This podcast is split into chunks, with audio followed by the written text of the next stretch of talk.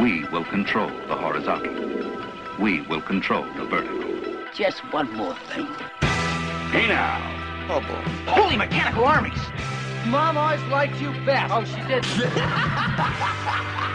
You wanted to be one word. What is the other word? One of these days. Are we having fun yet? It's gonna be legend. Wait for it. Now, you might very well think that. But of course, I couldn't possibly comment. thirty Helens agree. Oh, come on! Missed it by that much. Good evening. Hello, and welcome to the Televerse, Sound On Sight's new T V podcast. I'm Kate Kulzik, joined by... Mister Simon Howell. This is going to be uh, fun this week. We're doing Emmys. Are you excited? I, award shows are a mystery to me. I'll never understand their appeal, uh, their constant pull. But, I mean, hey, if we if we've got to if we've got to do it, we got to do it. That's a nice, uh, you know, sense of enthusiasm. Before we get to the Emmys, we're going to talk a little bit about the things that we've been watching this week. The new fall season hasn't started up yet. None of our, our shows that we're going to be following have really started their season. It's been the wrap-up, really, of, of the summer season. Lots of finales this week. Yeah, uh, including at least one series finale. Well, actually, more than one series finale, but only one we're actually going to talk about. There was nothing that we really... I didn't catch anything on Tuesdays? Uh, no, I don't think so. Okay, so on Wednesday, I've been enjoying The Hour. I think it's a B B C show that they're replaying on B B C America. And it just had its fourth episode of six. I've been really enjoying the structure of the show because it's so few episodes. It's a it's a period piece set at a, a news program at the B B C, and but there's all sorts of um, conspiracy elements to it. And one of the things that I'm really enjoying about it, besides getting sort of the British perspective on on history, because I know nothing about what was going on in England during the fifties. For me, the fifties are all, I don't know, I Love Lucy and that, you know, the stuff going on over here. So it's been fun, but more than that, I, I enjoy conspiracy kind of shows. When you only have six episodes, you kind of have, you know, things have to keep moving, and so it's it's been a nice show to watch for that. So it's it's been fun, good tone, and I've, it's caused me to realize that if anything has a jazz score, that's pretty much all it takes for me to love it. So you're going to really enjoy season two of Louie when you get to that, because that's all jazz. Nice. So The Hour, and then also Top Chef, Just as Urged, has started up. I was a little concerned that I was going to already be at my bitchiness threshold for that series, but the second and third episodes have been a lot of fun. So apparently I, I'm hooked back in. So I thought I was going to, you know, maybe give the season a pass, but then... Every time I try to, to, to stop watching one of these reality shows that I'm invested in, they always find a way to, to, to hook me back in. So, and next week it's all Willy Wonka stuff, so I'm really looking forward to that. So yes, Top Chef Just Desserts has been fun as well, and that's my Wednesday so far. Uh, so you have one of our finales. Yeah, Rescue Me is a is a tricky tricky proposition because it, it's run so long. I gave up on the show repeatedly, only to come back and check out what it's doing, because it had a pattern wherein the beginning of the season would be fun and light and really funny, and then would gradually degrade itself and become heavy and impossible to watch, especially the, the Lyra character. I did decide to check out the last two episodes just to see how it wrapped up. It's not often that I quit on a show only to come back just to see how it wrapped up. I remember doing that for Six Feet Under. I might do it for Weeds if and when it ever decides to end. But I have to say, watching those last two episodes, there were some great elements and there were some frustrating elements, like there were through the entire run of the show. John Scurdy continued to be amazing, and some of the other performers are great as well. But I didn't get the feeling that I'd missed a whole lot coming back to those last two episodes. I I didn't feel like I'd, I'd missed any major developments that I really regretted missing.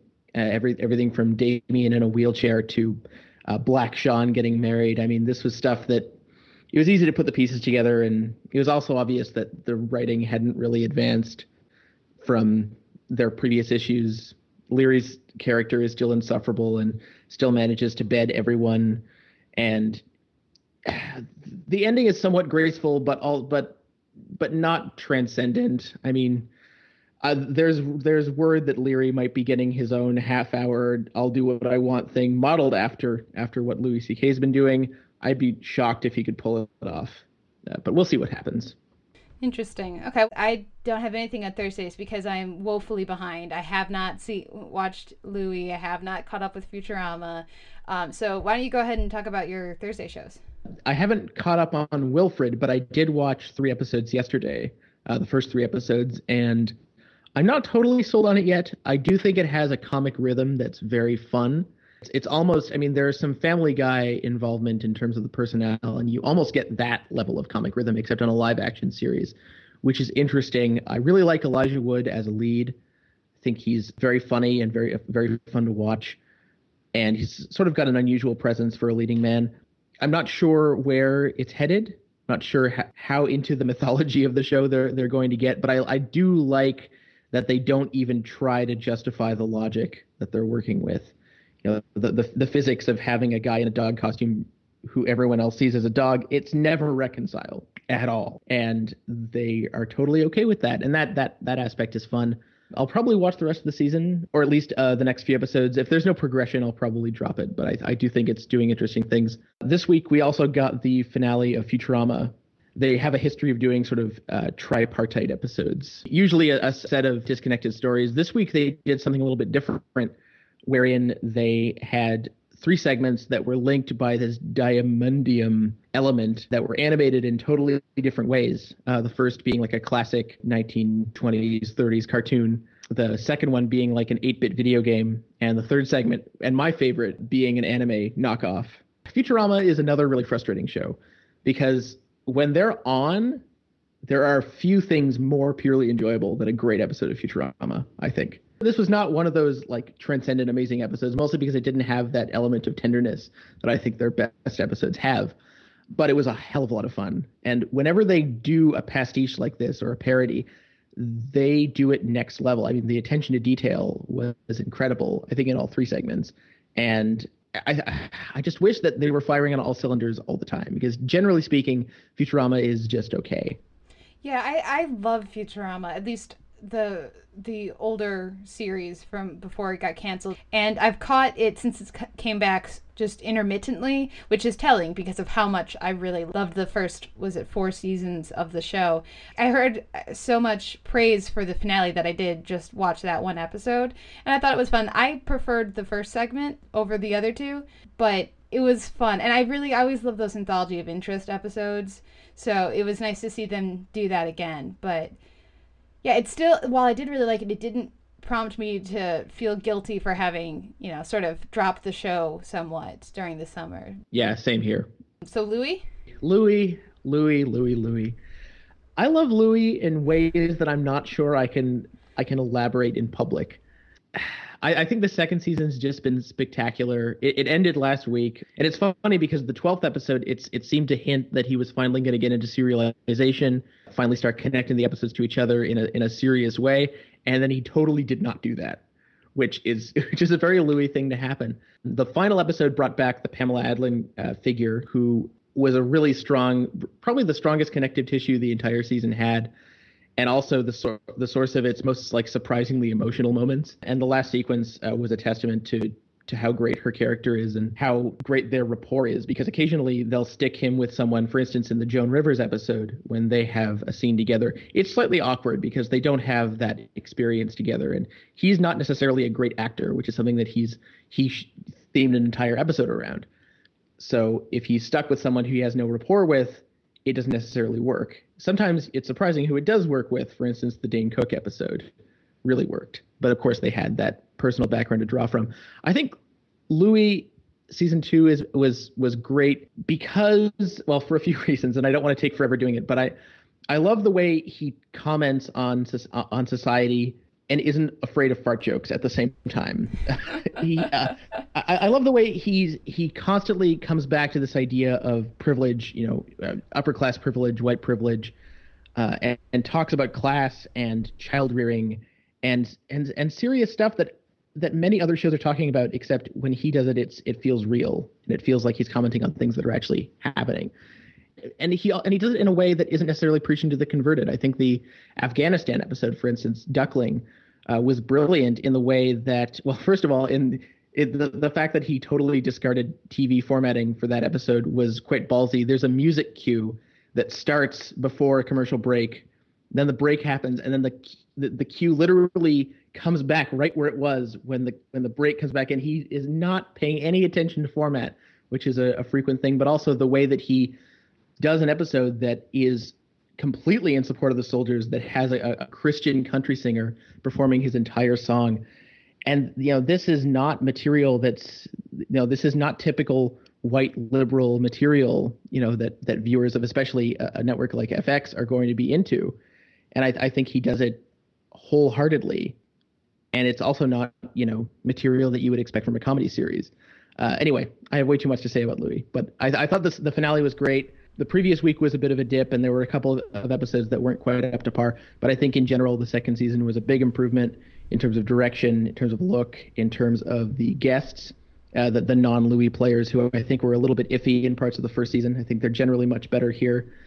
And I'm really intrigued to see what he does next. Yeah, I'm really looking forward to catching up with this season. It's one of those ones that I, I'm sure I'll pop out during, you know, like Christmas break or something when I have a little time off. And it, it's a strange thing with for me because I don't feel any motivation to, to run out and watch it right now. I think because I haven't started the season. But I know that when I do, I'm just going to mainline it and just go, you know, get on a total Louis C K high, and it's it's going to be a lot of fun. So mm-hmm. I'm looking forward to that. Torchwood Miracle Day, it had its finale.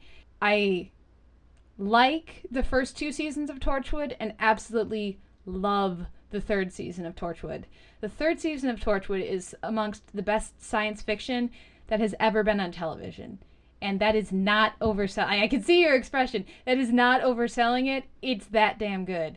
So this fourth season has been incredibly disappointing. It's not been fun to, you know, watch Miracle Day, which is the name of the, the fourth season, sort of happen to Torchwood. Now, that's not to say that there haven't been positive elements. I mean, I I enjoy watching Captain Jack, uh, the main character, and then Gwen Cooper, you know, sort of the second main character of the show. It's nice to have them on my television just because they're a hell of a lot of fun, and the actors, John Barrowman and Eve Miles, are fantastic. But this was a ten-episode series uh, in which almost nothing that mattered to the season-long arc, which was, it was a very, supposedly very arc-based series, almost nothing that mattered in the sca- scheme of things happened until the ninth episode. So it was eight episodes of filler and red herrings and and wasted time. The way I feel about these finales, especially for, you know, really genre-driven shows, is if you're not going to have one hell of a finale, if you're not going to answer the questions that you've been asking, then the journey needs to be fantastic. So, like with Lost, a lot of people didn't like the finale, but if nothing else, the journey was fantastic.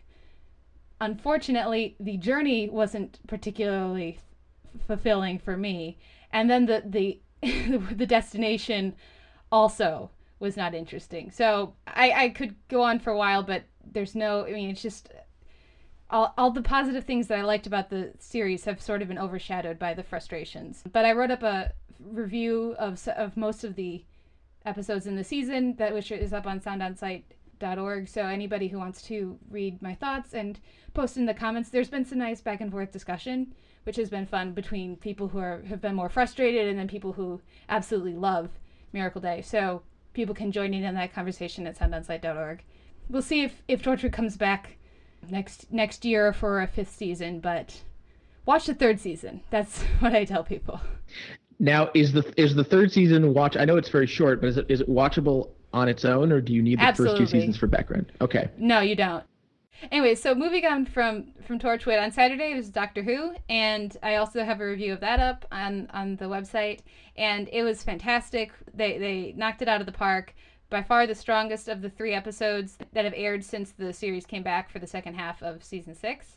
It was all focused around one of the companions, Amy, and Karen Gillan nailed her performance, and it's a standalone episode that, b- barring one glaring omission, which I won't get into because I know you haven't seen Doctor Who, so you will have no idea what I'm talking about anyways.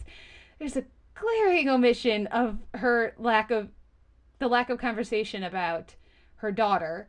But if you set that to one side, it's a fantastic episode full of really strong performances, and it's great to have Doctor Who back. And then Sunday, uh, to finish up my genre weekend, as I as I have been enjoying the past uh, several weeks, we, there was the True Blood finale, which was, this is the end of season four, and there, again, there's a review of of True Blood's past, most of the episodes of the season up on sound on sight dot org.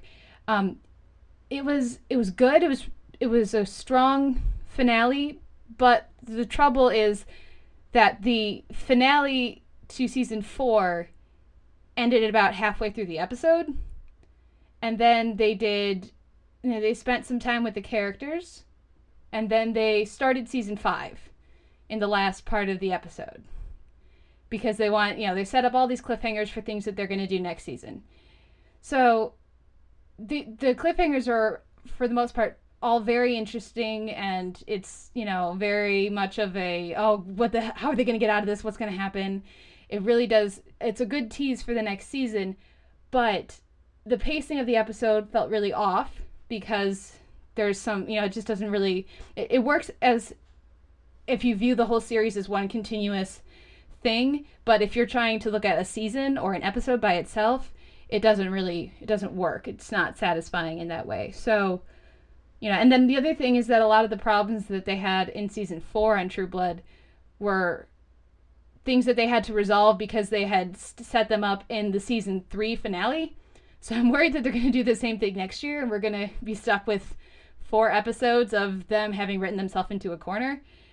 But on its own, there were some really great performances. Uh, Nelson Ellis was fantastic as Lafayette and Marnie. There's a whole possession um, thing going on this season, witches and spirits. And so then it, Nelson Ellis is one of the characters. He's a medium, so he got to do some, some interesting things playing multiple characters. And there was some character deaths, which was much needed because this is a show that has over ten main characters. Yeah, so it was good, but not as great as the episode last week, which was, I think, a, a fantastic episode. So sort of mixed. Now, I don't watch True Blood.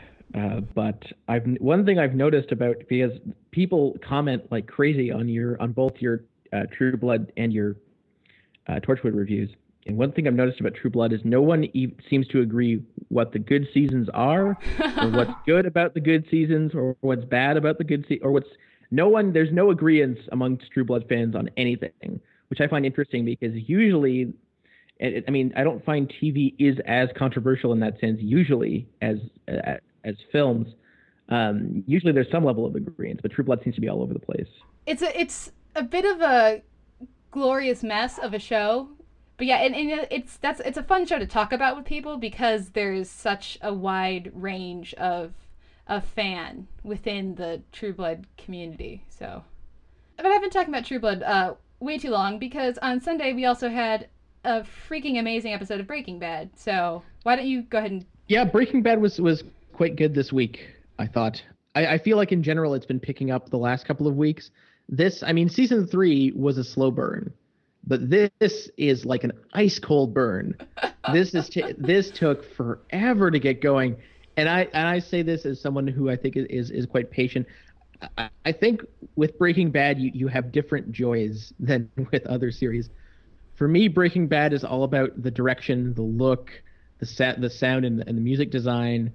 Uh, and the performances, it's not it's not necessarily always rewarding on a week-to-week basis in terms of narrative development or character development or stuff happening, which is what you what you all, what you associate with television usually. But this week and last week, finally, we're starting to see it's starting to go off in some very chaotic directions, and especially after this week, I have no idea where the season is going. I mean, there's a few things that you know eventually have to happen in the show.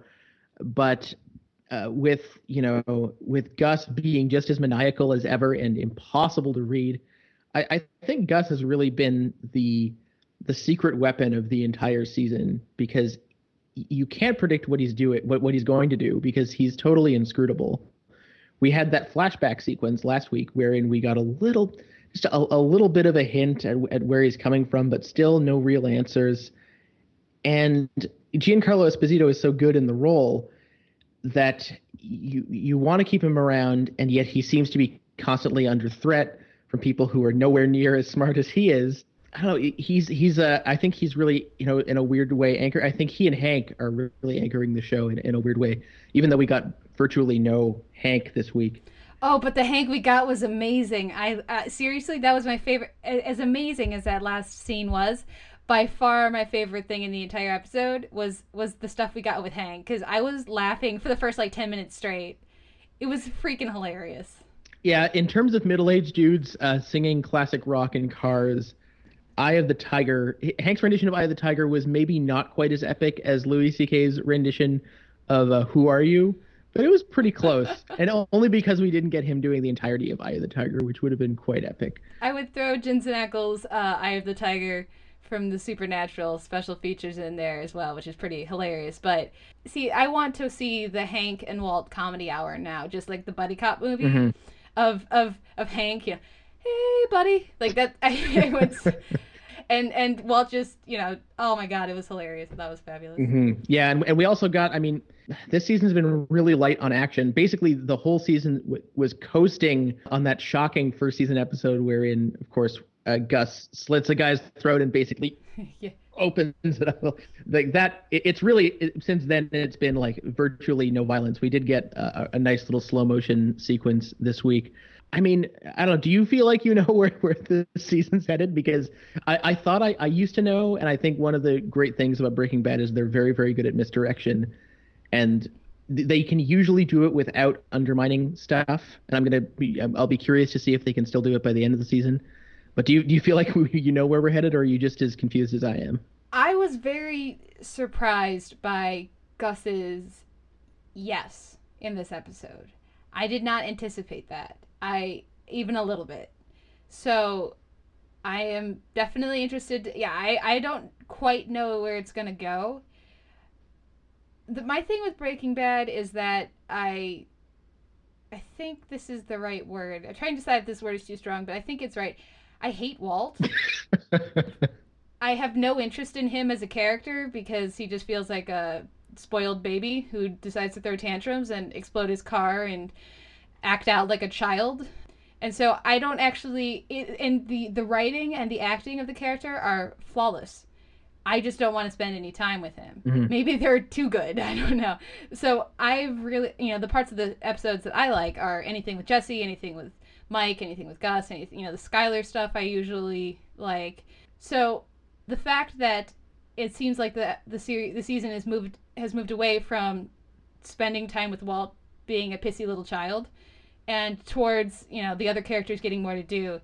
Yeah, I, I don't think I know exactly. I, I don't really know where it's going with Skylar. I don't, you know, I don't really know where it's going with with with Mike and Gus. So, yeah, I, I, I'm looking forward to the rest of the season in a way that I wasn't, because mm-hmm. it was feeling like homework. Yeah, yeah, yeah. Before. It, it, it was getting it was getting pretty close, even though it's always so great to look at and listen to. But, yeah, it was getting a little... a little long in the tooth. Uh, I do think, though, that since they brought Ted Beneke back, that he's a goner. That's my one rock-solid prediction. Prediction. I was glad that they brought him back, because it's sort of like with Marie's shoplifting. And I really like Marie, so I'm hoping she gets more to do, too. But, you know, because it was feeling like a strange sort of, you know, we forgot that this plotline happened. So I'm always glad when they, you know, kind of reassure us, you know, mm-hmm. sort of, you know, you know, we, we knew what we were doing with that. There's a reason that we haven't touched on it in a while, and because if you think about the timeline of the show, it's been what, a matter of months. Yeah, it's it's it's extremely condensed. Yeah. So between the time that he got Walt got diagnosed and and the the relationship started falling apart, and Skylar had the affair, and she stopped having the affair, and now it's only it hasn't even been a year. So it's it's I think it's important to remember that stuff as far as what's going on. So it seems sort of strange that they wouldn't have brought it back, but then now they have. And so, I don't know, do you think she's going to give him the money? Um, I think, unfortunately, I've seen the sneak peek for next week. So I know I know something happens, and I know that it involves Saul, who we didn't see last week, and we haven't seen enough in general in the last few weeks. I hope he gets a lot to do. before the season's out, because mm-hmm. I just love Bob Odenkirk in that role. He's so, so unexpected and wonderful for him to be on the show. And uh, and you're right that it, it, it's it's great that they're bringing back these plot lines, even though I'm not, I mean, the whole taking time with Skylar and Ted in that episode was a bit of a bummer, because that plot line isn't as interesting as some of the other stuff that's happening. And I do find the whole uh, Skylar is is a secret actress thing that, that they they occasionally come back to is a little weird, even though I I, I love Anna Gunn and she's great. Um, mm-hmm.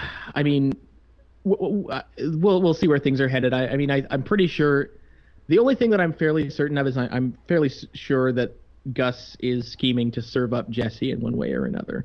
I, I, I think that he is he's playing everyone involved, and I have no idea how in the world Walt is ever going to get the upper hand on anyone, because he's, as you say, he is a child. He's he's extremely childish, and he's nowhere near as conniving or as smart as Gus.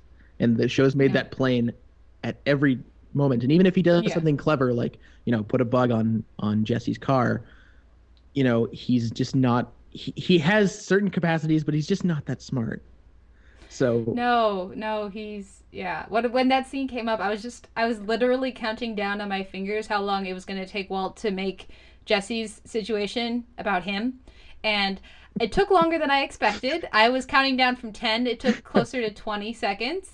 But uh, yeah, so he's he's very good at the chemistry, and he's very terrible at anything involving relationships. Mm. So, and the threat to Gus is not Walt even slightly. I think it's Mike and maybe Hank, or not really Hank, but you know the the closing in, like, mistakes that he might make because things are closing in on him. But oh, and by the way, when you saw that. Uh, that Walt was bleeding in the, those first couple minutes. Did you have it? Did you think for a second that it was anybody other than Jesse del- doing delivering the blows? Because I was sure right away that it was going to be Jesse who gave Hank a, a good solid beating, and I was very happy when it happened. Yeah, he uh, he's he's had that coming for quite a while.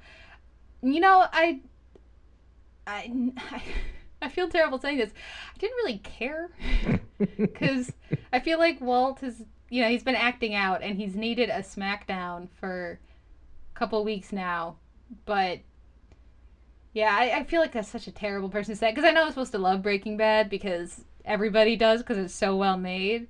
But we'll see what happens. Hopefully, you know, I'm going to enjoy the rest of the season as much as I've enjoyed this, this week's episode. Mm-hmm. So. If there's one thing they've been generally very good at, it's endings, I think. Mm-hmm. So we'll we'll see. What, especially last season's ending, I thought was yeah. spectacular. So we'll we'll see what happens. Okay, so nothing on Monday, right?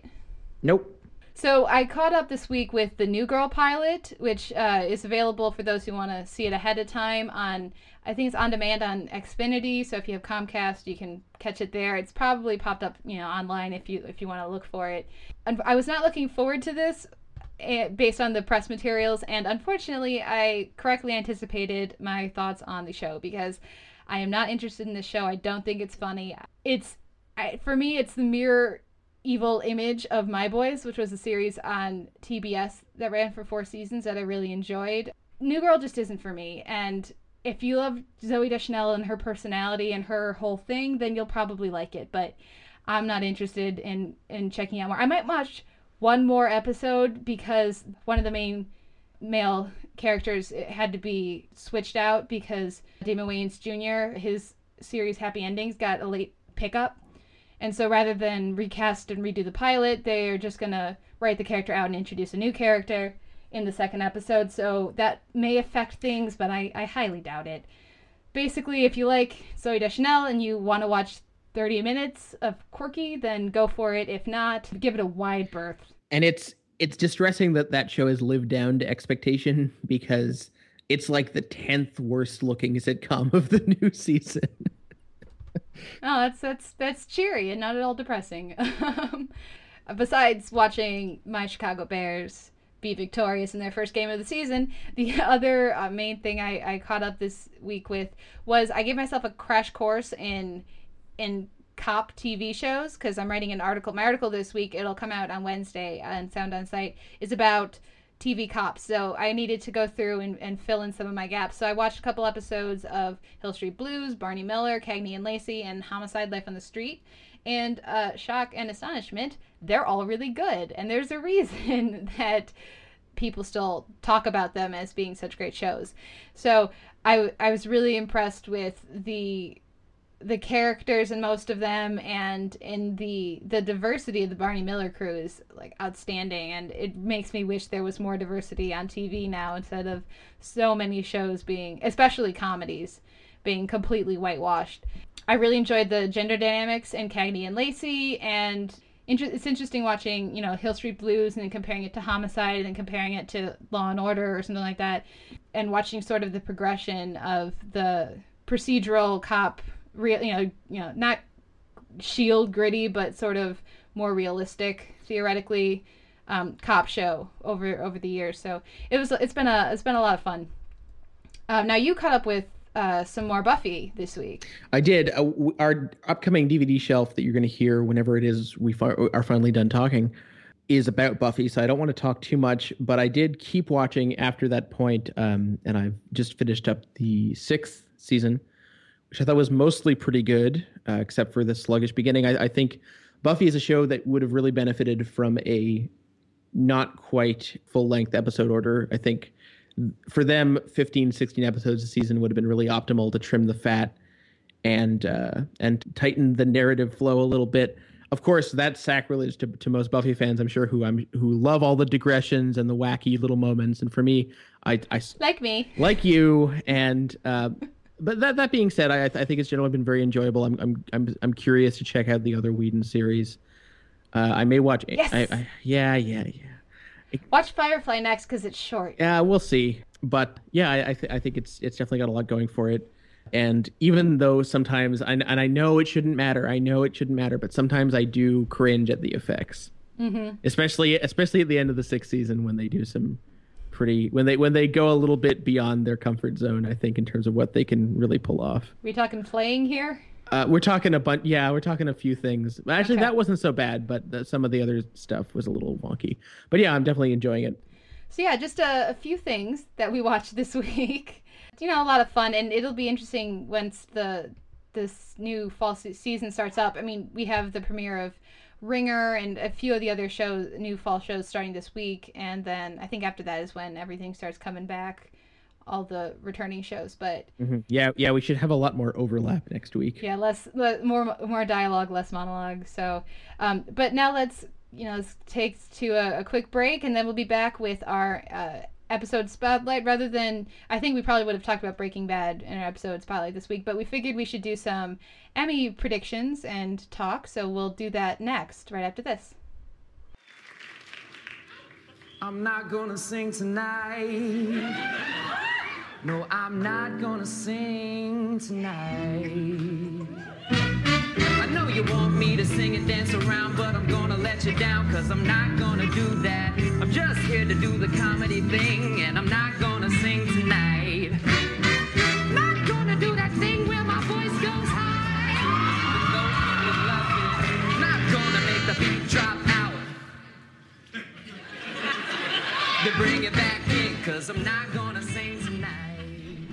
And we're back. That was uh, Justin Timberlake on his S N L monologue singing I'm Not Gonna Sing Tonight, which was the song that won for Best Original Music and Lyrics at the Creative Arts Emmys this past weekend. So that seemed like an appropriate song to get us into into our Emmy picks. So we're gonna kind of run these down and a semi-logical order. Let's kick it off with directing in a comedy series. The nominees are How I Met Your Mother for Subway Wars, thirty Rock's Live Show, and then three different episodes of Modern Family, Halloween, Slow Down Your Neighbors, and See You Next Fall. So uh, which way did you go with this one? They really love Modern Family, don't they?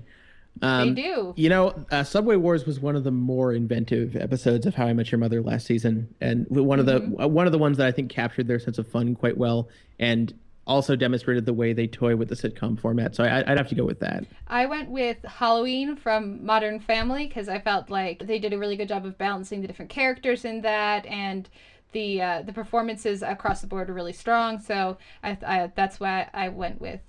Outstanding directing for a drama series, we have the pilot to Boardwalk Empire, we have The Poison Chalice and Assassin two-parter from the from the Borgias, another Boardwalk Empire with Anastasia, and then Game of Thrones pilot and The Killing pilot. So lots of pilots here. I, I can't not give it to the Game of Thrones pilot because it really, it, it grabbed me right away. I mean, that opening sequence is stunning, and I, I think it does a really great job of of setting the tone for the rest of the series. And it's got it's got a lot of heavy lifting to do, maybe even more than Boardwalk Empire did in terms of the C G I and building a convincing universe that you haven't seen before. So I, I have to I have to give them the nod for that. Yeah, and unfortunately, and this is going to come up in several of the different categories here, uh, but I the only one of these that I've actually seen is the Game of Thrones pilot, so I felt just dandy giving it to them. Um, oh, good. Because I've yet to catch up with Boardwalk Empire, The Borgias, or, or The Killing. I did see the, the pilots for Boardwalk Empire and The Killing, and I, I do think that... Uh, you inadvertently made the right choice. Woohoo! Go team! Next, we have Outstanding Directing for a Miniseries Movie or Dramatic Special. And the nominees are Carlos, Cinema Verite, Down, uh, Downton Abbey, and Mildred Pierce, and Too Big to Fail. Now, I've heard amazing things about Downton Abbey, but I haven't seen it. I have seen Carlos, and I have seen Mildred Pierce. Carlos is incredible. And I, I love you, Todd Haynes, but you cannot you you cannot uh, touch Olivier Assayas's achievement with Carlos. So that's definitely my choice. Mine as well. And again, I've seen Carlos and not seen any of the other nominees, but I feel okay giving this one to Carlos, even though, you know, that's the case, just because it's such an outstanding achievement. To move right on, we have Outstanding Directing for a variety music or comedy series. And we have American Idol, Colbert Report, Daily Show with Jon Stewart, Late Show with David Letterman, and S N L with Justin Timberlake. Uh, I, I don't think I have any feelings on how late night series are, are directed, or, or, or uh, rather variety music comedy series. I mean, uh, I always feel like like giving awards to the Colbert Daily Show people because they do such a great job. You know, four days a week, most weeks of the year, they work like hell to produce really consistent television. So I, I'd be happy with either of them winning it.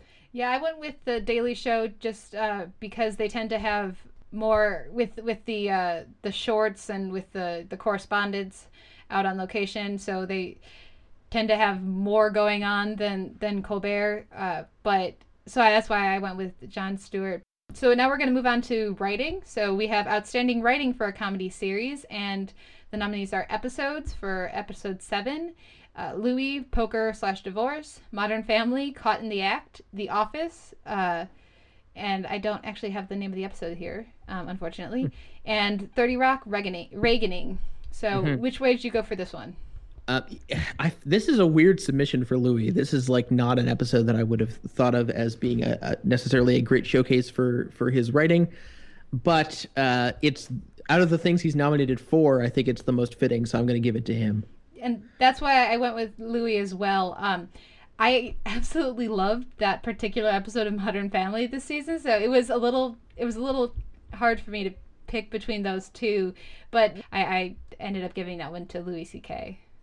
So next we have Outstanding Writing for a Drama Series, so that's Friday Night Lights, Always, which was the finale, Game of Thrones, Baylor, uh, The Killing pilot, uh, Mad Men's The Suitcase, and also Blowing Smoke are the nominees. There's at least three incredible episodes of T V on this list, uh, and I'm really torn. I'm going to have to give it to The Suitcase uh, because I think that was one that was like a top five episode of the series in general in what I thought was not necessarily its strongest season. Uh, I mean, the Friday Night Lights finale is strong, uh, but I don't think Trent, I don't I don't think it necessarily uh, is. It's not for me like a like one of their greatest episodes. It's just it's it's a very good episode. Uh, I, I, I'm, I'm tempted to give it to Baylor also, but I, uh, if it's the episode that I'm thinking that it is, um, but I, uh, yeah, The Suitcase wins for me.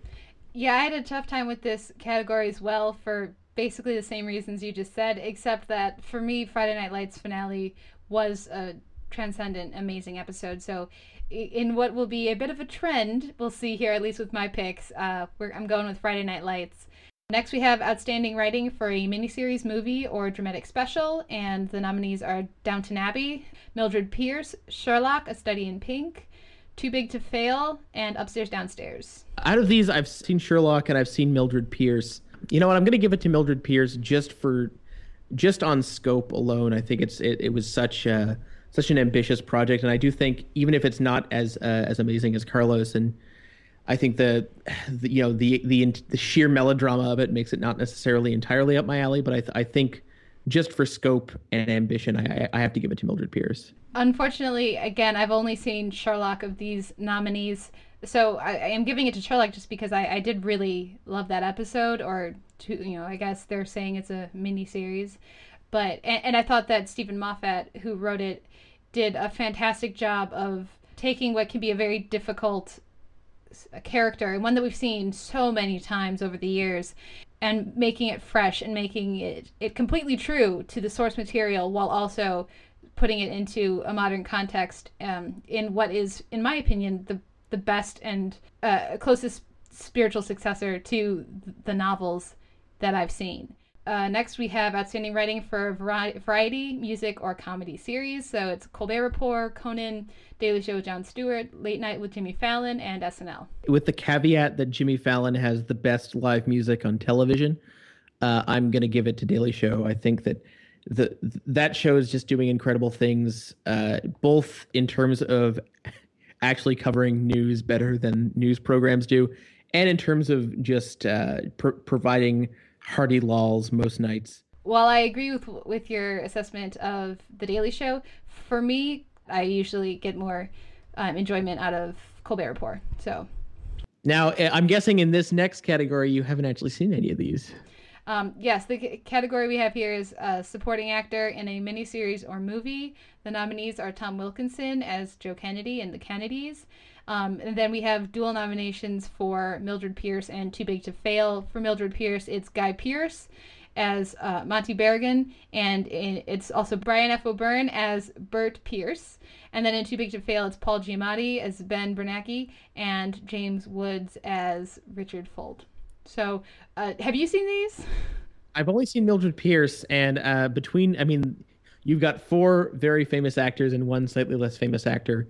And I'm going to give it to the slightly less famous guy. I think that uh, Brian F. O'Byrne, he's really only around for the beginning, the end, and and some occasional parts of the middle of Mildred Pierce. But he's a, I think he cuts a really, uh, I, I think he tackles the role in an interesting way. I think he's much more empathetic than you may have expected from someone in uh, in his position in the uh, in the film. And I, I, I think he does, uh, I mean, that's par- partially attributable to the writing, but I think he's uh, one of the most intriguing characters in the entire affair. I think even more so than Guy Pearce as uh, Barragan. So I'm going to give it to O'Byrne. Sounds good. I'll go with that one too. um, outstanding supporting actor in a comedy, and the nominees are Chris Colfer as Kurt on Glee, um, John Cryer as Alan on Two and a Half Men, and then basically the adult cast of of uh, Modern Family. So Jesse Taylor Ferguson, Ed O'Neill, Eric Stonestreet, and Ty Burrell. Um, so which way did you go? Uh, I have to go with Ty Burrell. I mean, uh, he's just the one who can, I mean, everyone, Modern Family is, it has a really incredible ensemble, but, uh, for, for me, Ty Burrell is just the one who consistently gets to me. Something about his character just innately cracks me up. I mean, I think right from the pilot, his, uh, uncool, cool dadness really appeals to me.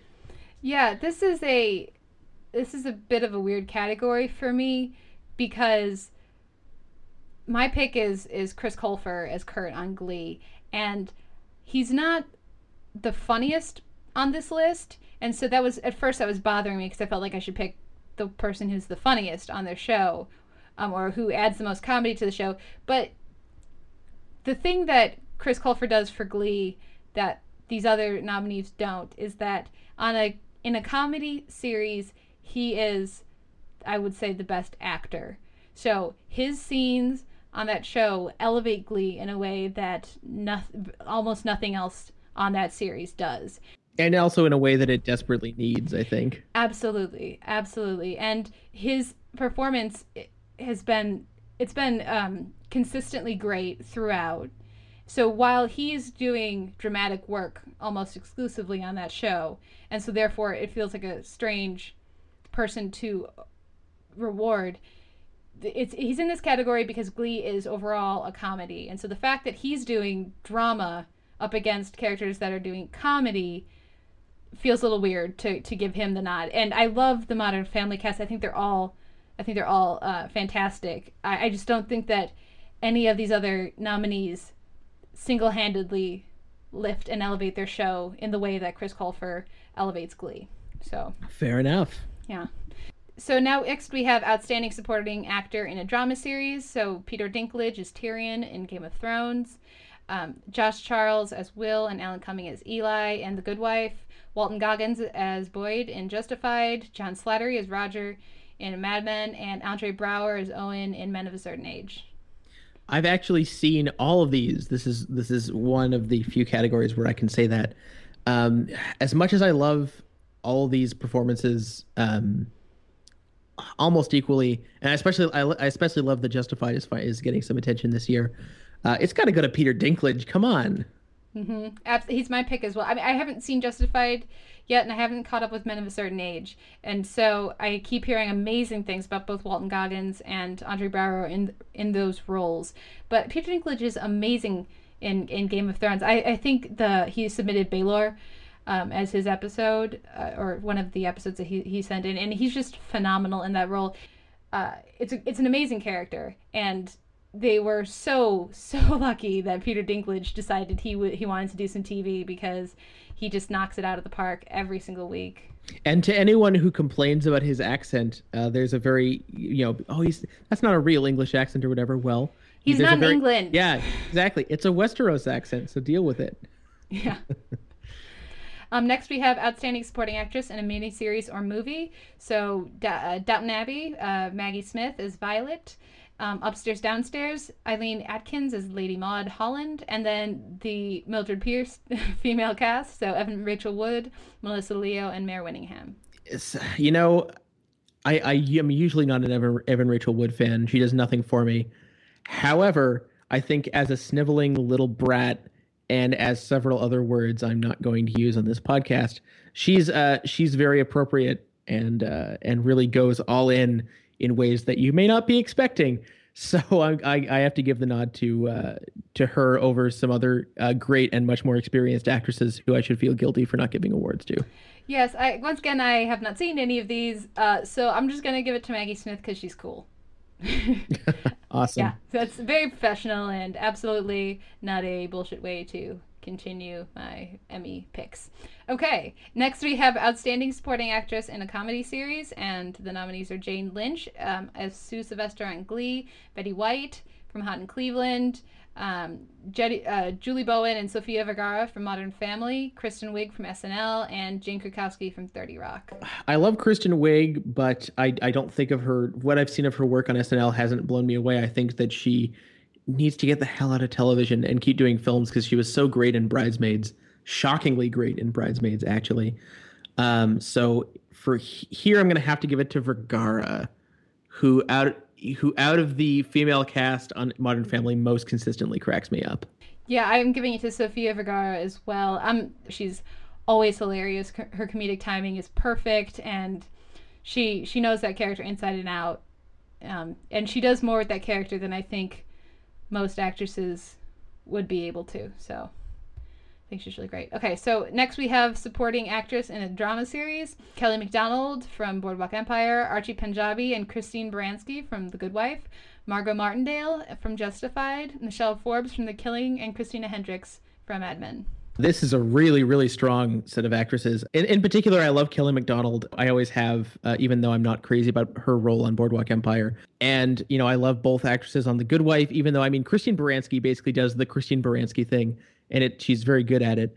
Um, and I love Christina Hendricks, too. But, oh, my God, how badly does this need to go to Margot Martindale for Justified? And I know you haven't seen it yet. I, I haven't seen it yet, and she is still my pick.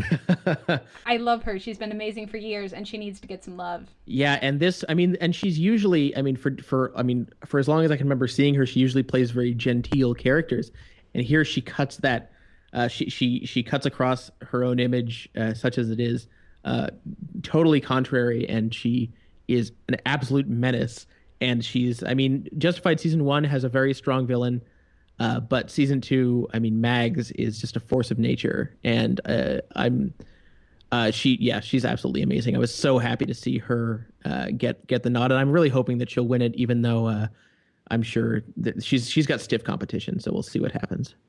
Yeah, like I said, Margot Martindale, she's been, you know, she's been amazing for years, and who knows the next time she's gonna get this this great of a character to play. Mm-hmm. So I'm really pulling for her. and now she's stuck on that awful series with Patrick Wilson. So, yeah, it, it might be, it might not be awful. We haven't seen it yet.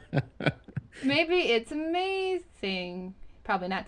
So next is lead actor in a miniseries or movie, and the nominees are Edgar Ramirez um, in Carlos, Greg Kinnear and Barry Pepper in The Kennedys, Idris Elba in Luther, Lawrence Fishburne in Thurgood, and William Hurt in Too Big to Fail. Edgar motherfucking Ramirez. Holy crap. This was not yes. only... I mean, I, you know, I haven't seen the other ones. It doesn't matter.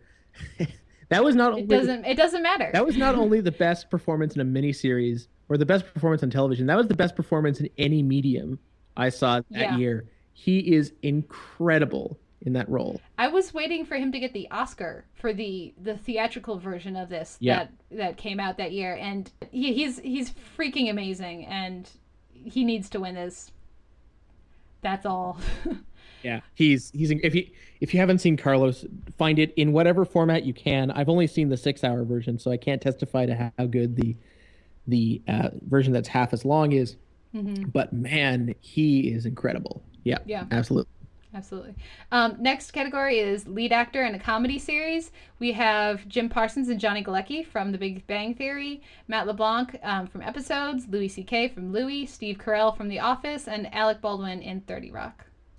This this category pains me because as much as I want to give Louis C K as many awards as he can get, even he'll acknowledge that he's not a very good actor.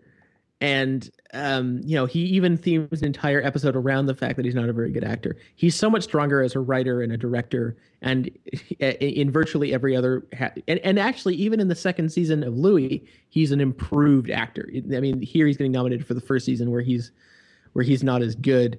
Um, so in terms of male, I, I think in terms of uh, male comedic actors uh, doing their best work, I think Alec Baldwin, I, I, I have to give it to him just because not I, I because I have some weird sympathy reserve for Alec Baldwin that I'm not sure why I even need. But um, he, he always I, I don't often watch thirty rock, but whenever I do, uh, he's he's one of the greatest joys that I have watching it. Um, I, I hear what you're saying, but I think it's Steve Carell's turn. Um, Alec Baldwin has already gotten several awards for this and lots of praise. And Steve Carell has, this is his last chance, and he's really made that show work for the past, you know, however many seasons. Yeah, I agree. Louis C K, I would love to give him as many awards as possible, but this is one where, you know, we can agree that he, you know, he doesn't really deserve this one as great as he is. And I think even he must know that it's somewhat ridiculous. Yeah. Anyways, uh, next category, we have Outstanding Lead Actor in a Drama Series. So Steve Buscemi in Boardwalk Empire, Michael C. Hall from Dexter, Kyle Chandler from Friday Night Lights, Hugh Laurie from House, Timothy Olyphant from Justified, and John Hamm from Mad Men. Can I just give two awards to Kyle Chandler and Timothy Olyphant? Because they're they're both doing great things in in, in totally different ways. Um, I mean, I love Steve Buscemi, but I don't think he's a great series lead. I've long since given up on Dexter, and I mean...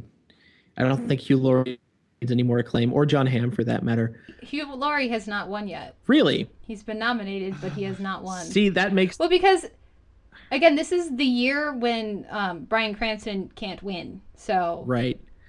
Um, I mean, I, I'm even tempted to give something to Laurie just because he's he's so great on a show that really isn't, and that's a really difficult thing to have to do every year. Um, uh, I mean, between Chandler and Olyphant, I guess Chandler's doing the heavier lifting, so I'll give it to him. But I really, I, I want to give Olyphant credit for just uh, sheer charisma. Yeah, in what should be a difficult category, this one was pretty easy for me because I haven't seen Justified and I haven't seen Boardwalk Empire either. And all of these actors that I have seen are fantastic in their roles, but Kyle Chandler gets this one for me, hands down, because his performance is so naturalistic and so reserved and so underplayed in the per- most perfect way. I think he really deserves this award. He had probably his best season of, of the series in this last year. It's his last chance to get a nomination or, or win. So I think it has to go to Kyle Chandler. Mm-hmm. Yeah, Olyphant will be sticking around. Not that it will go to Kyle Chandler. Uh, there's no way he's going to actually win, but it would be nice if he did. do, you, do you think it's going to be... Well, who do you think it's going to be? I, You know what? Probably I think it's going to go to John Hamm. Mm-hmm. You know, it's a, it's a strong field, but yeah, I would I would like it to go to to Kyle Chandler, but I would I would expect John Hamm. Who who do you think's going to walk away with it? Uh, I think either Hamm or I mean, they're always very friendly with Michael C. Hall. It also it, it depends on how nice they are to Boardwalk Empire, which is a show that I quickly lost uh, my patience with. Mm-hmm. So we'll see. Um, next we have uh, lead actress in a miniseries or movie, Diane Lane from Cinema Verite, Elizabeth McGovern from Downton Abbey, Kate Winslet from Mildred Pierce, Taraji P. Henson from Taken From Me, the Tiffany Rubin story, and Jean Marsh from Upstairs Downstairs. So should we just uh, hand this one right to Kate Winslet? Yes, let's move on. Yeah, it's the only one I've I've seen, and she's so, so, so, so great in it, and she's always great. So yes, please give her more awards. Yep, Kate Winslet. Okay, moving on. Lead actress in the comedy series, Laura Linney in The Big C, Melissa McCarthy in Mike and Molly, Edie Falco in Nurse Jackie, Amy Poehler in Parks and Rec, Martha Plimpton in Raising Hope, and Tina Fey in thirty rock. Uh, you know, I was really impressed with uh, Poehler's work in the last two seasons of, of Parks and Rec. I, I, I wasn't sure about her anchoring a series, and I think she's she's done really uh, great work Uh, in terms of convincing me otherwise, so I gotta give it to her. She's doing a similar thing to to Tina Fey in thirty rock as far as anchoring the show, but she has grown Leslie Knope in a way that Fey has not grown Liz Lemon. And as much as I enjoy uh, Martha Plimpton as well, I think she's a, lot, a hell of a lot of fun on Raising Hope. I just think the writing that they're giving her is not really allowing for the same depth as Amy Poehler. So yeah, I think this one should go to Amy Poehler. Next we have Outstanding uh, Lead Actress in a Drama Series, and the nominees are Connie Britton from Friday Night Lights, Juliana Margulies from The Good Wife, Kathy Bates from Harry's Law, Mireille Enos from The Killing, and Mariska Hargitay from Law and Order S V U, and Elizabeth Moss from Mad Men. Mm-hmm. Uh, Britton, Margulies, and Moss are all great, although I find it confusing that Moss is nominated in this and not supporting actress. But anyway, Uh, it's gonna go to Britton. I mean, she's never gonna get another another shot at this. And I I, I love Margulies on The Good Wife, but come on. Yeah, I think this has to go to. I mean, it, it. I don't. Again, I don't think it will. I think it'll go to uh, Juliana Margulies, just because so many more people watch her, and the Emmys seem to love her as well. But um, Connie Britton on Friday Night Lights, I think, you know, between between Connie Britton and Kyle Chandler, they've made one of, if not the best, um, married couple in the history of television, and the realism and the the heart and depth to that character, they're all in Connie Britton's performance. So I think she's amazing. Yep, totally. Next we have Outstanding Variety Music or Comedy Series. The nominees are The Colbert Report, Conan, Daily Show with Jon Stewart, Late Night with Jimmy Fallon, Real Time with Bill Maher, and S N L. For me, again, same, same caveat as before with the music, but yeah, Daily Show. I guess for you, it's Colbert. Yep, same same discussion as earlier. All so. Right, fair enough. Moving on, we have Outstanding Variety uh, Music or Comedy Special. The nominees are Bette Midler, The Showgirl Must Go On, Carrie Fisher in Wishful Drinking, The Kennedy Center Honors, Lady Gaga Presents the Monster Ball Tour at Madison Square Garden, and The Pee Wee Herman Show on Broadway. Now, have you actually seen any of these? I haven't, but I'm going to give it to Carrie Fisher for surviving uh, thirty years of Star Wars fans. I'm going to go with Lady Gaga, I guess. She puts on a hell of a show, so. Next we have Outstanding Miniseries or Movie. The nominees are Cinema Verite, Downton Abbey, The Kennedys, Mildred Pierce, Pillars of the Earth, and Too Big to Fail. Well, default winner for me is Mildred Pierce. I mean, uh, it's it's an absolute shame that Carlos isn't in there. Yeah, my, my pick is Carlos, so. Yeah, fair enough. Um, but I, I'm giving it to Downton Abbey. I, again, I haven't seen any of these, so just based on buzz and the fact that I've not particularly interested in, in the story of Mildred Pierce, you know, why not throw some love to Downton Abbey? All right. So next we have uh, Outstanding Reality Competition Program. The nominees are The Amazing Race, American Idol, Dancing with the Stars, Project Runway, So You Think You Can Dance, and Top Chef. Do you watch any of these shows? I watch Top Chef, and I occasionally, I'll occasionally catch The Amazing Race. I mean, they're they're they're both so formulaic that it's it's hard for me to gauge which is necessarily better. I, I guess I'll give it to Top Chef. Why the hell not? I watched The Amazing Race and Top Chef, uh, and so my pick is The Amazing Race, because I think it's a fantastic show. I, you know, it's one of the few that I look forward to following week to week. Yeah, I would be happy with Amazing Race or Top Chef, or really with So You Think You Can Dance. So mm-hmm. Just not Am Idol. Not American Idol, not Dancing with the Stars. All right, good. Basically. Okay, so we're at the final two. We have Outstanding Comedy Series. The nominees are Big Bang Theory, Glee, Modern Family, The Office, Parks and Rec, and thirty rock. For me, the choice is easy. Parks and Recreation, I think it just had a, a stellar season. And uh, I, I think it, it's it's holding up in a way that uh, that The Office uh, didn't. I mean, it's not as far along in its run, but I think it's got the momentum. I think it's going to keep being great for for quite a while. The cast is fantastic. Uh, the writing is fantastic, and I think the uh, the pathos humor balance is is in a really good place. So yes, Parks and Rec all the way. Yes, absolutely. Parks and Rec is my pick as well. And um, my only thing with this category is that it better not go to Glee, because Glee did not have a good season. If it goes to Parks, if, I, I'd like it to go to Parks and Rec. I don't really anticipate that. If it goes to Modern Family, you know, I can live with that because it was a pretty solid season. But yeah, it just better not go to Glee. Yeah, I totally agree. Um, and then finally, we have Outstanding Drama Series. The nominees are Boardwalk Empire, Dexter, Friday Night Lights, Game of Thrones, The Good Wife, and Mad Men. Uh, to me, if either, I mean, I would love it if Friday Night Lights won. I don't think it's going to happen. I would be very excited and happy if Game of Thrones won, because uh, I think it's a great series, and it's also got a lot of popular support, and it's a genre show in a very serious way. So it'd be exciting to watch it win. Uh, that being said, if I had to pick one, uh, come on, Friday Night Lights, come on. It's got to be Friday Night Lights. Yeah, once again, Friday Night Lights. I think it's an amazing show. They had a great season, and it absolutely deserves to win. I don't think it will win. I think it'll go to The Good Wife. Um, but I would be I would be happy for Friday Night Lights or Game of Thrones to win. Um, or actually, no, it'll probably go to Mad Men. So, uh, sorry, it's been a while since. You I... think so? Well, they they love to give the award to Mad Men. It's been. They do. You know, for the past several years running, but but yeah, Friday Night Lights deserves it this year. So, mm-hmm. so yeah, those are our uh, Emmy picks. Quite a few categories. A lot of. It took longer than I anticipated, but I guess you know it's a lot of, a lot of awards to run down. We forgot to do this last week, but we should let people know how they can get in touch with us. We have an, an email for the for the podcast. At, it's uh, theteleverse at gmail dot com. So send us your thoughts um, about you know anything that's going on in T V or the Emmys or you know anything you have uh, questions or comments for to for the podcast. They can send them there. And we're both on Twitter. I'm at theteleverse. You are at Sucker Howl. And uh, I we we love feedback, right?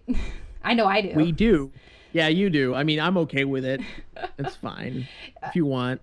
Um, this will be up, of course, on sound on sight dot org, so you can leave comments there if you'd like to start some conversation. And then, of course, we are we have our um, our podcast feed up on iTunes, so you can subscribe there, or leave a comment uh, or a rating if you'd like. And yeah, yes, please, please rate the show. We would rate or review the show. We would would be great for us. Yeah, I mean, we're just we're just starting out, so you know, it'll be hard for people to find us. First of all, there, I don't know how many people are interested in T V in the way that we are. Um, so there's, we'll probably start with a small pool of people interested in our topic uh, of conversation to begin with. But then, you know, it's going to take some a while for people to find us. So if you like the podcast, then tell your friends, put, you know, put on Facebook uh, or, you know, like, you know, follow us on Twitter or retweet or any of that stuff. It'd be great to, to try to build a bit of a base so we can talk with you guys and really mm-hmm. share what we like about T V. So awesome. I think that's it. Yeah, we're going to go to uh, another break here and come back with David Bax from Previously On and Battleship Pretension talking Buffy on the D V D shelf. This, this was a, it was a lot of fun, I think, having him on. So mm-hmm. uh, we're going to try to get him back on in the future. I think we're, we're, we have some plans brewing for that, but uh, we'll be right back after this.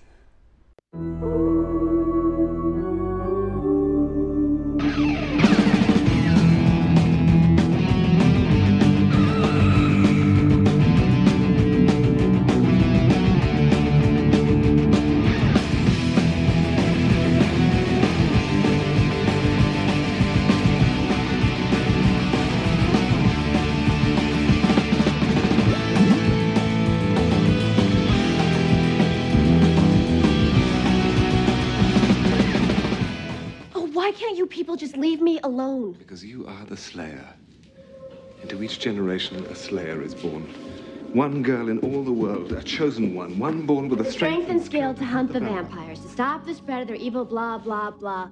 I've heard it, okay? I really don't understand this attitude. You, you've, you've accepted your duty. You've, you've slain vampires before. Yeah, and I've both been there and done that, and I'm moving on. What do you know about this town? It's two hours in the freeway from Neiman Marcus. Dig a bit in the history of this place, and you'll find a, a, a steady stream of fairly odd occurrences. I believe this whole area is a center of mystical energy. The things gravitate towards it that, that, that you might not find elsewhere. Like vampires. Like zombies. Werewolves. Incubi. Succubi. Everything you've ever dreaded was under your bed, but told yourself couldn't be by the light of day. They're all real. What? You like Sent Away for the Time Life series? Uh, yes. Did you get the free phone? Um, the calendar. Cool. Welcome back. It's time for our selection from the D V D shelf, and this week, I'm here to talk Buffy, is David Bax from Battleship Retention and previously on. Thanks for coming on the show, David. Thank you for having me. So Buffy, what is it? I know you've said on your show several times that this is one of, if not your favorite, series of all time. So what is it about Buffy that that inspires such passion? It is my favorite T V series of all time, and I think a big part of it is the personal reasons, just uh, and personal tastes. You know, just uh, I, you know, I like vampires and fighting and stuff like that. um, but I also think it's one of the best uses of television, you know, in the television season and series overall as a storytelling format. You know, in a way that's that's different from movies. Like people, a lot of people credit The Wire as their favorite show of all time, and The Wire is a fantastic achievement.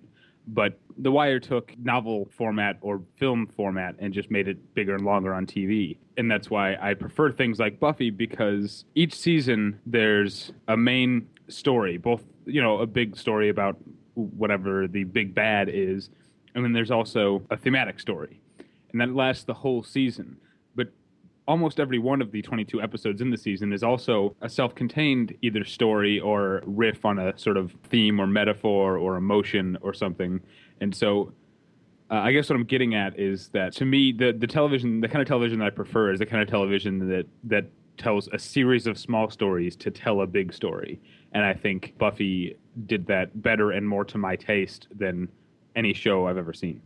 That's an important distinction, I think. The structural difference between T V and film and what makes the medium unique. I did an article for Sound On Sight recently about condensed timeline T V shows and how, while it's an interesting way to, to approach television, it really changes what television as a medium is and what it does, and how it's sort of difficult to compare other series that are more episodic like Buffy to shows that take place, you know, in a week for over a course of an entire series, you know, because right. it's, it's such a different art form, you know. And so I, I absolutely see where you're coming from. I love Buffy as well. It's probably my favorite television show. It's definitely the one that made me passionate about television as an art form, and it's the the earliest one that I can remember sitting down every week, having to know what happened, looking around, trying to find a friend who also watched it so that I could talk about it with them, that sort of a thing. I know, Simon, you are recent to Buffy. You just ca- you just caught a few, you know, some of,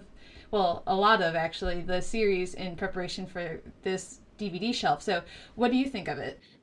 Well, my uh, recent history with Buffy was maybe about uh, a month ago. If you'd asked me, I would have uh, grimaced at you had you mentioned it, Be- just because the cult of Whedon has always been a strange and alienating beast to me. So I've I've always sort of, for no particularly good reason, always been suspicious of Buffy the Vampire Slayer. Uh, that being said, I sat down with it for the first time a couple weeks ago and uh, was annoyed to find out that I really enjoyed it. I think that the the, the the first two seasons and then the show that follows are quite different, at least from what I've seen so far. The first two seasons, especially the second season, I think is problematic in terms of the episodes being quite repetitive, although there are some standouts for sure. I think starting with the third season, and maybe it's due to a budget increase or maybe it's due to the new writing squad that shows up, uh, but I think that the uh, the third season is fantastic, and since then it's been good to great, varying here and there. Right right now, I am midway through the fifth season, and I'm very I'm very much looking forward to seeing where it goes from here. I think mentioning the, the writing staff is important in any discussion of Buffy. For me, this is the first series, and one of the few, that has prompted me to become a fan of particular writers of of television episodes. Like, I, I have, like, a top five of my favorite Buffy writers. Yeah, I, I mean, is that is that is that just me, David? Any, you know, anything like that for you? No, I mean, Buffy is sort of where uh, I knew learned the name Jane Espenson, and she's now, you know, uh, an ex- she was an executive producer on, on Caprica, which when it was good was good, and when it was bad was really not good. She's written, you know, episodes of Tor- this Torchwood Miracle Day. She was a co-writer on just the one that aired just last night. Um, so yeah, certainly her, and then uh, David Greenwald, who would go on to co-produce Angel, and he's got, you know, he's got a new show coming out, and all, all sorts of, all sorts of names. Mm-hmm. Another big one for me is David Fury, who is, I think, is particularly notable to other genre fans for having written Walkabout, uh, one of the, I would say, the best episodes of Lost's entire run. Yeah. And Simon, you haven't gotten there yet, but uh, when you get to the musical episode, he's the guy with the mustard on his shirt. So I'm under specific. I'm under specific instructions. I've had I had some friends over to watch some of the episodes a couple days ago. Uh, huge Buffy fans who were very happy to rewatch it, and I'm under specific instructions not to watch Once More with Feeling without them. That's what you guys are like. Yeah, yeah, we kind of are. Another thing that. Uh, personal reason that I like Buffy, and that Buffy got me into T V in general, is that I've always been, you know, a film buff, but I never was into the sort of community, like film buff community. I think I liked movies because it was, part of it was sitting in a dark room alone and not having to talk to people. And I discovered Buffy and pretty much T V in general when I started college, and I had friends who would get together every Tuesday to watch Buffy and Angel. And so this this thing you're talking about, Simon, about how they want, you know, you to watch it with them, is a big part of why I like Buffy, and, and how, how Buffy made me think of T V. I approach it as a fan differently than I approach film as well. There's a there's a community aspect. I love, you know, I love going into work Monday morning and talking to the other guys at my work who watch Breaking Bad, you know, right now uh, about last night's episode. That's an important thing, a sort of milestone for me at least, that Buffy was responsible for.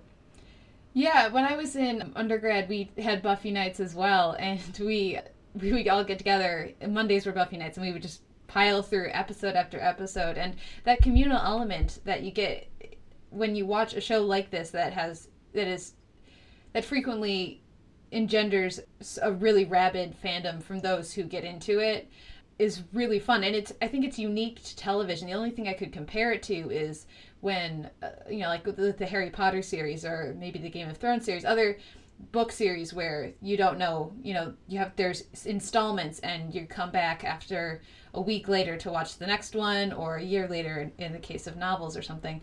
But just that, that element of speculation. Um, now, one of the things that Buffy does that I appreciate is that each of the seasons, for the most part, are intact themselves. They're not, they aren't really cliffhangers at the end of seasons. So, you know, if something had happened and it had gotten canceled at the end of any of its seasons, really, it could have ended. Um, and that's something I appreciate.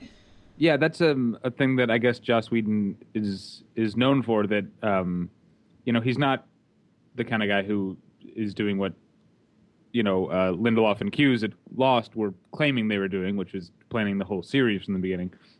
But he uh, he does, on his shows, before they start writing the season, plans out the story for the season and, and sort of the major points. And the individual episodes in between them, you know, can change and shift.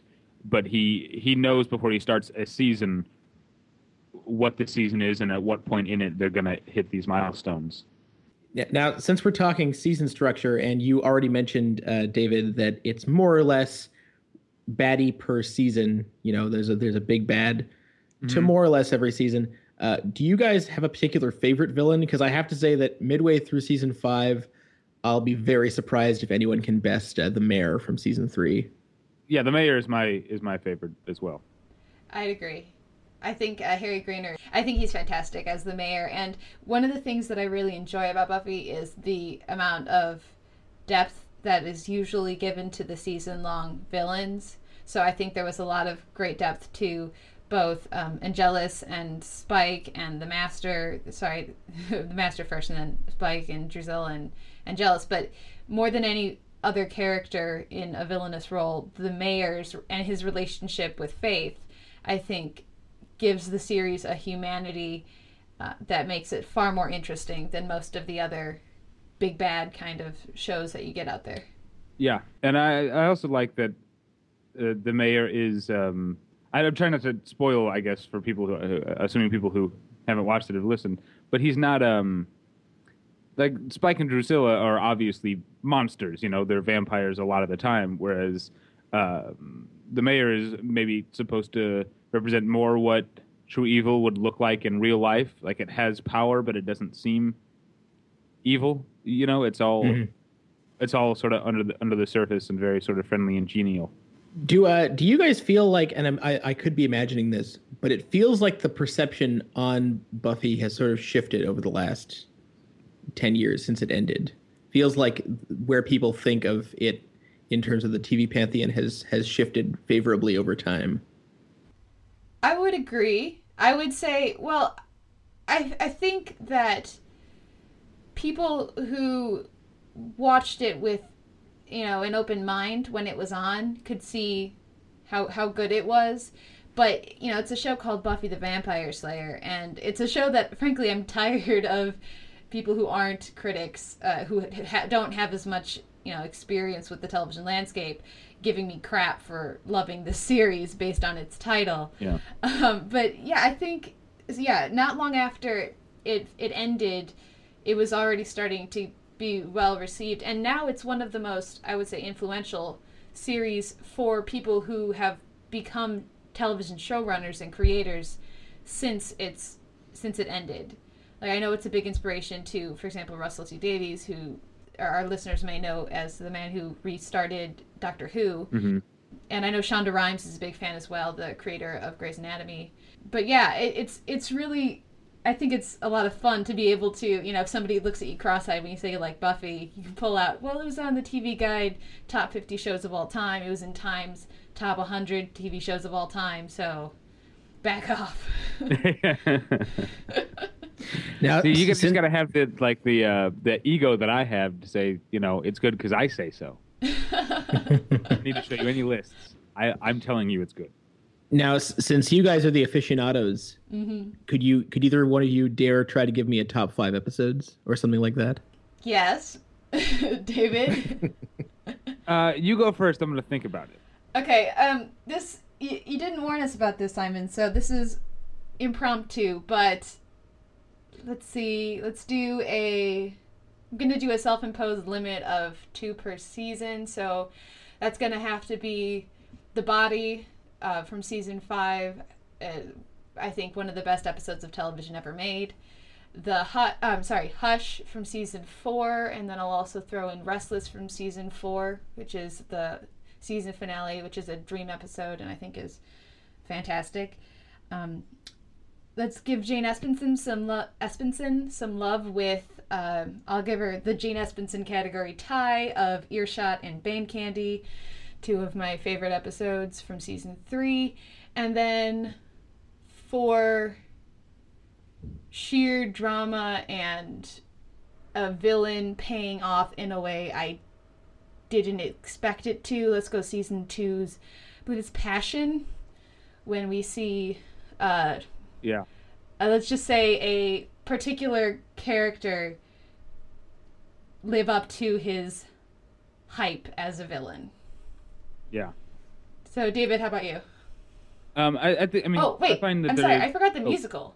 I love the musical. This is the trouble. This is the problem with Buffy. There are too many great episodes. Um. Oh man. Okay. Go ahead. I'll think about that.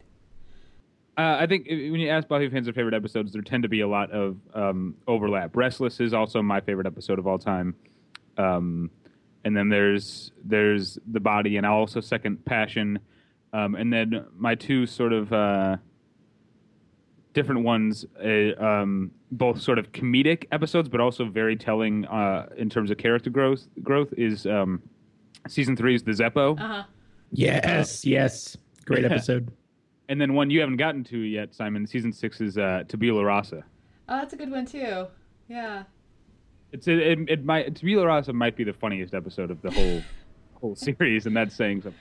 Yeah. Oh man, that's the uh, memory wipe episode, Simon. That's one of the things yeah. that I think is actually it, it reminds me in a way of Friday Night Lights, the the series, in that Friday Night Lights often would have an episode where it's like, okay, I guess this episode is going to be the, you know, drinking episode, or this episode is going to be the mom and daughter have the sex talk episode, or the abortion episode, or something like that, where there are these standard, you know, sort of movie of the week um, or after school special sort of topics that they address, but they do them so well that I don't care that it's, you know, a standard high school well, there, show. There's one exception, one exception to that. Mm-hmm. Uh, season four is Beer Bad. That is, that's uh, also, if you ask Buffy fans for their least favorite episodes, Beer Bad tends to come up a lot. See, I don't have a problem with Beer Bad. I think it's worth it just to see something happen with a character I really don't like and a club.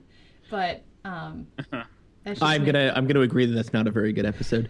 Um, but that does. But you know, all these mentions of episodes, and I might say that Kate, you were frighteningly prepared for that question, even though I didn't tell you I was going to ask it.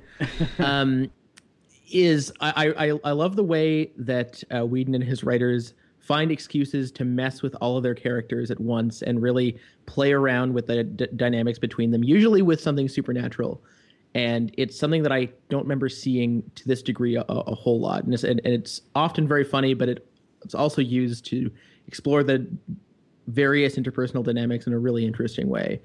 Uh, for instance, you mentioned band candy, and that's a that's a great example.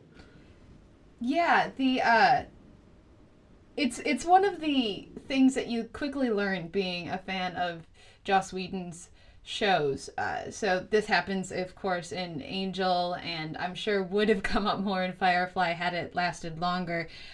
You, you can't really, when all of the everybody on the show is happy or all of the couples are functional, you have to start worrying because you know that something's going to happen to to upturn the apple cart.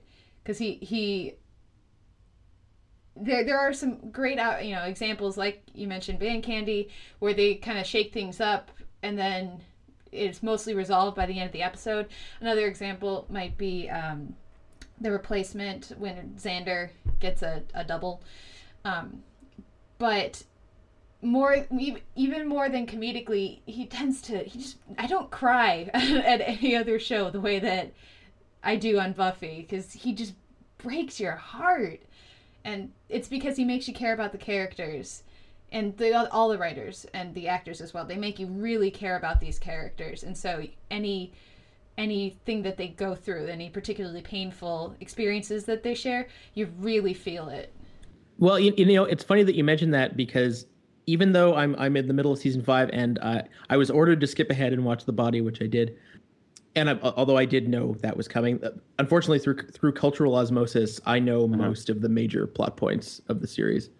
Still, in a, in a strange way, I still think the most affecting thing in the whole show is is that is there's a scene at the end of season one where um, where Buffy is about to be faced with what she thinks is her imminent demise, and she deals with that in a very realistic teenage way, and. And and, it, and it's very it's a very vulnerable moment, and to me, it's still the truest little piece of of uh, I don't I don't I don't want to say sentimentality. Let's go for emotionality um, that I've seen in the series. Yes, that's towards the end of the season one finale, Prophecy Girl, and when we when we were talking about, you know, when you mentioned yeah there was a scene in Prophecy Girl that I really liked, I knew exactly what you were talking about, because I think it's. I think it's a great moment, mm-hmm. and that's actually, I think it highlights something. I don't think Sarah Michelle Gellar gets enough credit as an actress, because I think she's phenomenal at certain points in this series. She's not always amazing, I don't think. I don't know that, particularly in like season seven, I don't know that she's given as much to really do, but there are many moments, I think, of brilliance from her as an actress. Um, Is that just my love of Buffy overall speaking, or would would you agree, David? Uh, I, I actually disagree. I think about um, season six and seven, I think, are some of his her stronger and more subtle stuff. Because, and again, I don't want to spoil stuff because um, these aren't major plot points, but season six and seven sort of explore things about Buffy as a character that are, you know, less than pleasant, like, you know, her, mm-hmm. her, her, her, the negative parts of herself, and she shows a uh, surprising lack of ego in portraying those parts of, of Buffy very, very clearly and very well. Yeah, I, I hear you're gonna like season six, Simon, because that's when it gets dark and twisty, and apparently you're a fan of dark and twisty. That's what everyone's been saying. Everyone, oh, wait for season six, you're gonna be so happy. Yeah, you're gonna you're gonna be happy as as long as what makes you happy is nobody else being happy, because uh, yeah, season six is uh, is kind of a bummer, but it's a it's it's it's good, and it's also risen in my estimation with every sort of uh, rewatch. Yeah, I have a feeling that season six is one that plays better on D V D than it did week to week, when you had a full week to sort of think about all these terrible things that are, you know, the poor life choices and unfortunate, you know, happenstance and such that keep happening to these characters that you care about. Mm. Um, in a similar way, I think, to mention Angel for a moment here, uh, Angel's fourth season is really serialized, and that's one that I think plays a lot better on D V D than week to week. But yeah, let's let's talk for a moment about some of these other actors and characters. We've mentioned Buffy, but this is... And this is one of the reasons that I'm so excited to see what Joss Whedon does with the Avengers. I think he's fantastic at working with large ensemble casts. Yeah, yeah. And, and also humanizing characters who have, like, uh, a frankly, you know, ridiculous backstory. Um, Anya? my personal... My my favorite character is Anya. And, and it is... Yeah, it's ridiculous. She was a human and then was turned into a demon for a thousand years and then turned back into a human... Uh, into a teenage girl in high school, yeah, too. Yeah, yeah. Um, and, like, like that's just so... That's crazy, and yet... Uh, and it's sort of, certainly uh, credit goes to Emma Caulfield as well uh, for a great performance, but being able to make that not only believable, but also kind of a heartbreaking at times, and, and hilarious, is... Uh, yeah, that's... I, I, I, sorry, I ran out of steam in that sentence. Um, you know, I, I'm going to give credit to someone that probably no one will else will ever want to give credit to in their life, and that's Michelle Trachtenberg. Um, because when I I knew that that that the pl- that the Dawn plot point was coming, and I thought, who thought that was a good idea? And because, you know, the, adding a kid is just like the just, is on paper always the worst idea ever. Um, that being said, I think she did a great job in making that character. In minimizing the annoying aspects of that character as much as possible. Although I know she does still annoy a lot of people. Um, as great as I would, as I think that Michelle Trachtenberg is as Dawn, I think she, the actress, is very good and in the role. I would, I'd be interested to check back in with you after season six to see how you feel about the character. Okay. She. She doesn't necessarily... I don't know. Would you agree, David? I don't think she really fares that well in season six. Uh, no, but I do think... I, I was actually surprised to hear you say that, Simon, because I think Michelle Trachtenberg... Well, yeah, while Dawn is not anyone's favorite in season six, I think Michelle Trachtenberg grows into the role uh, in a way. So I was kind of, kind of surprised to hear that you like her already in season five. Yep. Maybe it's just that she she adds something to the... to the character dynamics that wasn't previously there that I'm enjoying. And I, I guess I'm just impressed at, at how unannoying the character is in general, because on it, it just seemed like such an awful idea to me. Well, and it's a very seamless introduction of what should be a completely confusing and really a terrible character. They do, they handle that decision very well, and I think it really... adds to the, the strength of the series, especially because Joss knew he wanted to kill off Beep. Um, so, sorry, I guess I should put a spoiler alert in there. Whoops. Uh, but, but, but Beep was traveling, so she wasn't going to be around for season four, but he made sure to to ch- you know th- that she was coming back because he knew he wanted to kill her off in season five.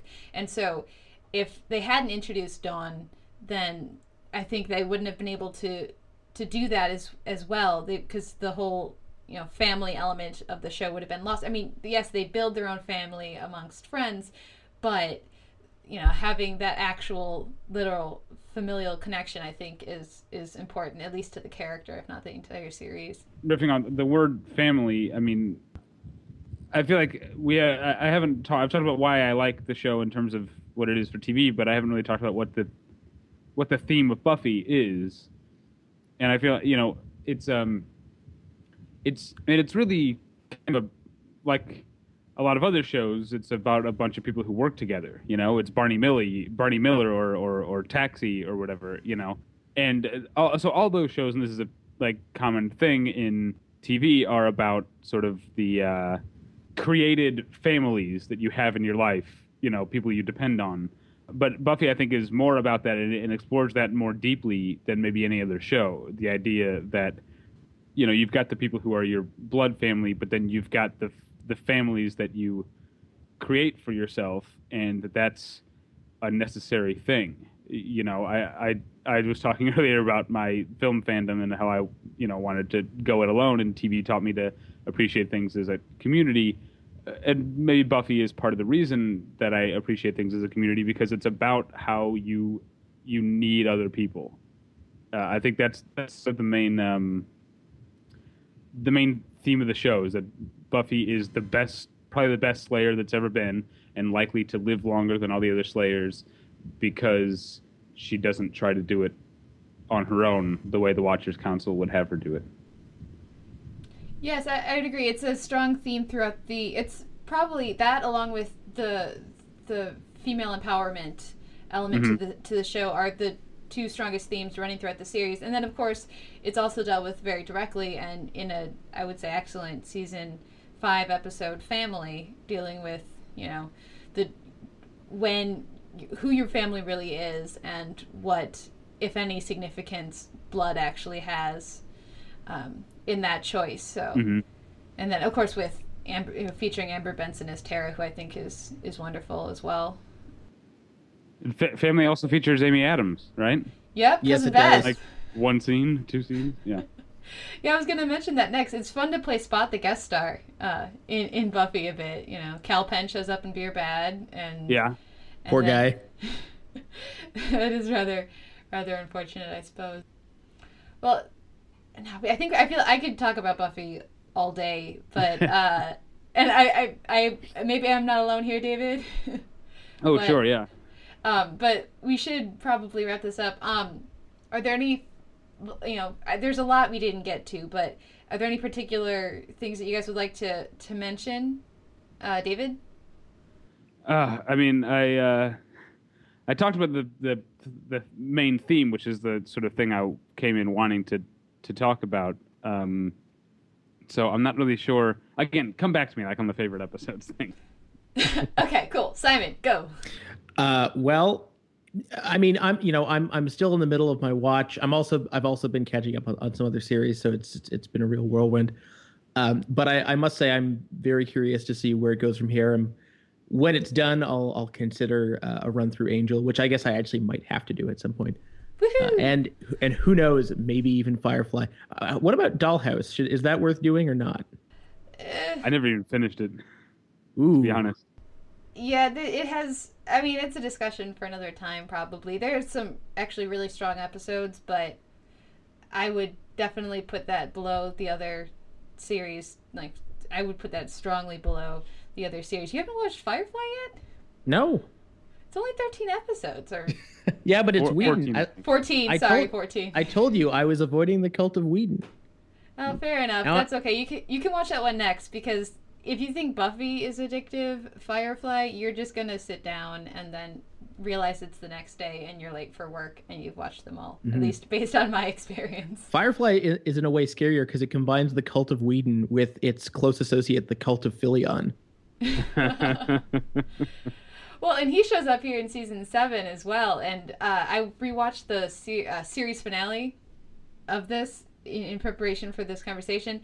And I, you know, I've the first time through, I didn't have as much enjoyment of his character, the character he plays. Um, but this time, you know, knowing Fillion better as an actor, seeing him in more things, I, re I really enjoy him in his brief stint in season seven. But um, speaking of series finales and speaking of uh, Angel, Simon, you should watch Angel.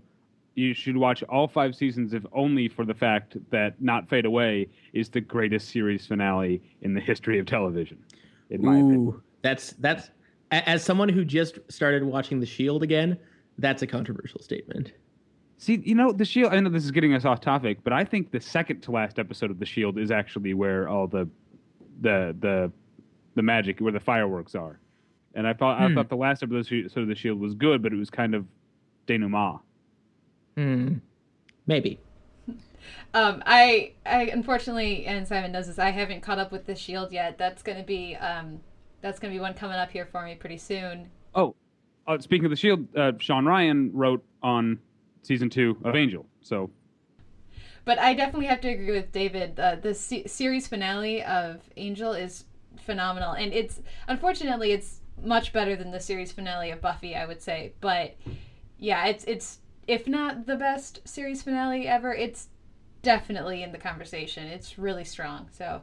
And I'm not even worried about overhyping it for you with that statement. So, um, the the last, and I'll, and I'll come back to you, David, because you know you called last on this. Um, the last thing. No, you know what? Let me let me go because you probably have something awesome to say to close. Oh. Out. And oh well, now there's pressure. Okay, go for it. I, I guess the thing uh, that that I wanted to get to that didn't is something that you touched on, uh, or that we all touched on earlier. I guess the idea that there's. Um, a certain thing attached to the, just the name Buffy the Vampire Slayer. But, you know, the the high school age me who didn't watch Buffy when it was when it was on um, could have probably learned a lot about approaching any sort of art in general by just sitting down and watching it. Because it's not just the name, but maybe some people don't like the supernatural stuff. Maybe some people don't like the teen aspect or the high school aspect or the fact that it's about a girl or whatever, you know. I think...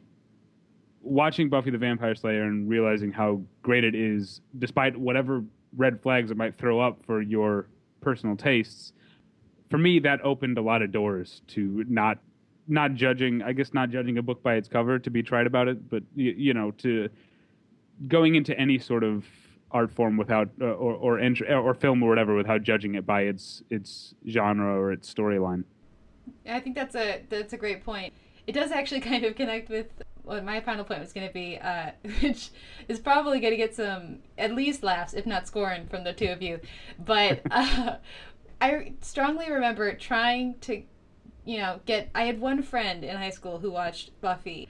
We were in film class together, and you know, we we shared our Buffy love. But I would get crap from people all the time, and so my descri- you know, my description of it to my friends was always similar to my. A description of why I didn't have a problem with watching professional wrestling, which is it's soap operas, but then there's awesome fight scenes. So like, but it's Buffy is it's you know teen. There's it, there's a lot of teen melodrama there, but then there's a kick-ass fight scene, and then you get to see you know magic happen, and then underneath that all, if you want to see it there, there's unbelievable truth and honesty. And a, a hell of an interesting message. Usually I would say it's a really strong and positive message that you can take away from it. So, you know, if, if you can watch a family drama, you can watch a, a teen drama, but you can also watch one that has vampires and witches and werewolves and kick-ass fight scenes and sword duels. And why wouldn't you pick that one? So, I don't know. That That's sort of my, my two cents on it. I would say people should, you know, anybody who's listening who hasn't already should check out Buffy. It's, you know, it's kind of, it can be kind of slow going in the first season, I would say, but stick with it and you'll be rewarded. What do you guys think?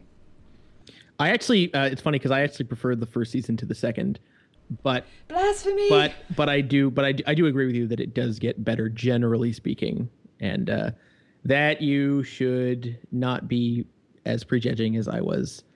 Oh, I hate saying that.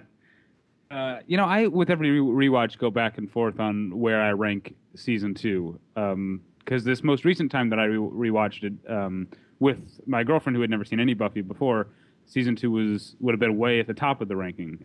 I guess it just hits me differently at different different points. Because I see some of your problems with it, Simon, but I, I also think that um, Buffy's story within season two is so universal, and it's so like...